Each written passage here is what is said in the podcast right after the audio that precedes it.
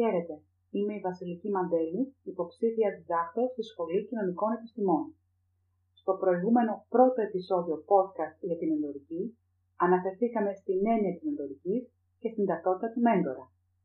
Τώρα, στο δεύτερο επεισόδιο podcast, θα δούμε την ταυτότητα του καθοδηγούμενου, καθώς και τα χαρακτηριστικά της μεντορικής σχέσης. Ο Ισαάκ Νεύτον είχε πει «Αν μπορώ και βλέπω μακρύτερα από άλλους, είναι γιατί πατώ στους ώμους γιγάντων».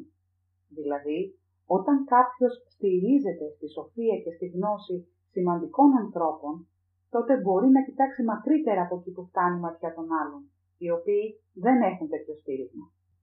Ο καθοδηγούμενος, μεντή, εκτιμά ιδιαίτερα αυτόν που θα τον ακούσει και θα απογκραστεί τις ανάγκες ή τις φοβίες του.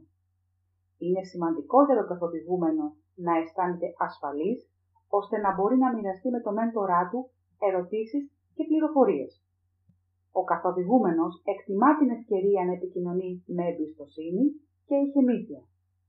Τα χαρακτηριστικά που δομούν την προσωπικότητα του καθοδηγούμενου, ανεξαρτήτως του κλάδου ή του πεδίου εφαρμογής της μεντορικής σχέσης στην οποία συμμετέχει, είναι η ειλικρίνεια, η ενεργητικότητα, η περιέργεια ως μοχλός μάθησης και ο ενθουσιασμός για την κατάκτηση της γνώσης.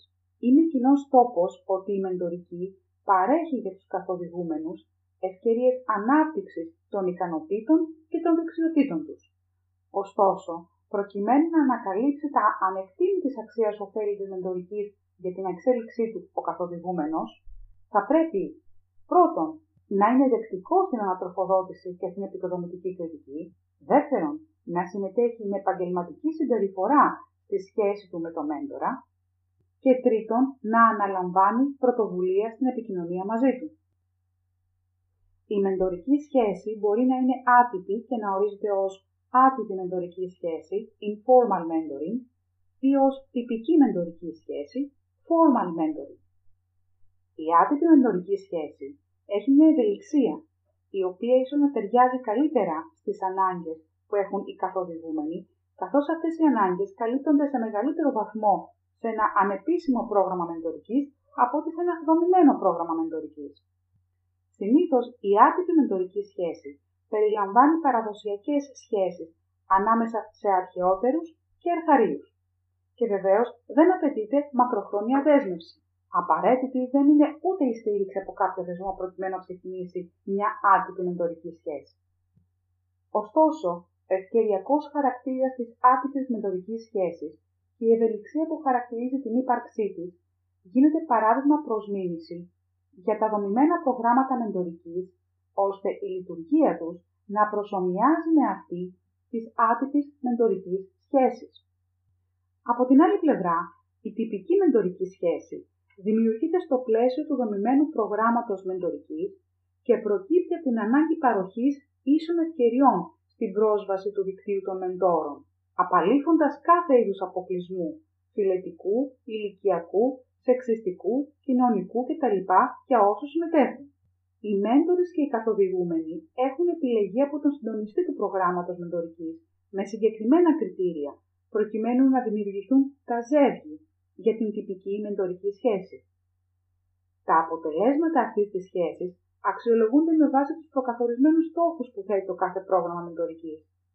Γι' αυτό λοιπόν τα προγράμματα μεντορικής στα οποία αναπτύσσεται τυπική μεντορική σχέση χαρακτηρίζονται ως δομημένα και ονομάζονται προγράμματα τυπικής μεντορικής. Αν αποδομήσουμε την έννοια της μεντορικής, μας αποκαλύπτεται η έννοια του μέντορα, του καθοδηγούμενου και αυτή της διάδας, δηλαδή της σχέσης του μέντορα με τον καθοδηγούμενό του, ως την έννοια μιας ξεχωριστής διακριτής οντότητας. Θεωρώντας τη μεντορική ως διαδική σχέση, δεν σημαίνει ότι αποκλείουμε ο μέντορ να έχει ταυτόχρονα πολλούς καθοδηγούμενους, ούτε αποκλείουμε ο καθοδηγούμενος να έχει ταυτόχρονα πολλούς μέντορες. Κάποιος μπορεί ταυτόχρονα να λειτουργεί ως μέντορ για κάποιον άλλον, ενώ παράλληλα να είναι καθοδηγούμενος κάποιου άλλου μέντορα. Οι καθοδηγούμενοι μετά από επιτυχημένα προγράμματα μεντορικής μπορούν να γίνουν και οι ίδιοι μέντορες για κάποιους άλλους καθοδηγούμενους. Τέλος, η μεντορική σχέση για να λειτουργήσει θα πρέπει να πληρεί κάποιες ελάχιστες συνθήκες, ενώ για να αποδώσει το μέγιστο όφελος η διαδική σχέση θα πρέπει να εφαρμόζει κάποιες άριστες συνθήκες. Πότε όμως έχουμε μέγιστο όφελος; Μέγιστο όφελος έχουμε όταν ο μέντορ έχει τη γνώση που προτιμά και ενδιαφέρει τον καθοδηγούμενο, όταν ο μέντορ έχει το χάρισμα της μεταδοτικότητας, όταν ο καθοδηγούμενος έχει την ικανότητα να αντιλαμβάνεται τη γνώση που του μεταδίδει ο μέντορ και όταν ο καθοδηγούμενος έχει την ικανότητα να κάνει κτήμα του τη γνώση που του μεταδίδεται. Στην πραγματικότητα όμως αυτή η εφαρμογή των άριστων συνθήκων δεν ικανοποιείται πάντα στο μέγιστο βαθμό. Ακόμη όμως και στις περιπτώσεις που δεν έχουμε το μέγιστο όφελος και δεν πληρούνται οι άριστες συνθήκες όπως περιγράψαμε παραπάνω εφαρμογής, η μεντορική εξακολουθεί να προσφέρει όφελο στη διάδα, σαν μια ενιαία οντότητα. Οι περισσότερες μεντορικές σχέσεις λειτουργούν σε μια ενδιάμεση κατάσταση και εστιάζουν όχι μόνο στα κίνητρα και τις ανάγκες του καθοδηγούμενου, αλλά και σε αυτές του μέντορα. Εστιάζουν δηλαδή στην αποκοινού βελτιστοποίηση των διαφορετικών και πιθανών αντικρουόμενων προτιμήσεων του μέντορα και του καθοδηγούμενου, δηλαδή της διάδοσης. Στο επόμενο επεισόδιο podcast θα μιλήσουμε για την σύνδεση της μεντορικής με την απασχόληση και την εργασιακή απόδοση, για τα δομημένα προγράμματα μεντορικής και για τη μεντορική κουλτούρα. Σας θυμίζω ότι για να λαμβάνετε τα νέα επεισόδια podcast και βίντεος, καθώς και τα newsletters, μπορείτε να εγγραφείτε στην πλατφόρμα Mentoring ακολουθώντας τον σύνδεσμο στην ιστοσελίδα του ΕΑΠ, υπηρεσίες, mentoring, φόρμα εγγραφής. Σας ευχαριστώ που με παρακολουθήσατε.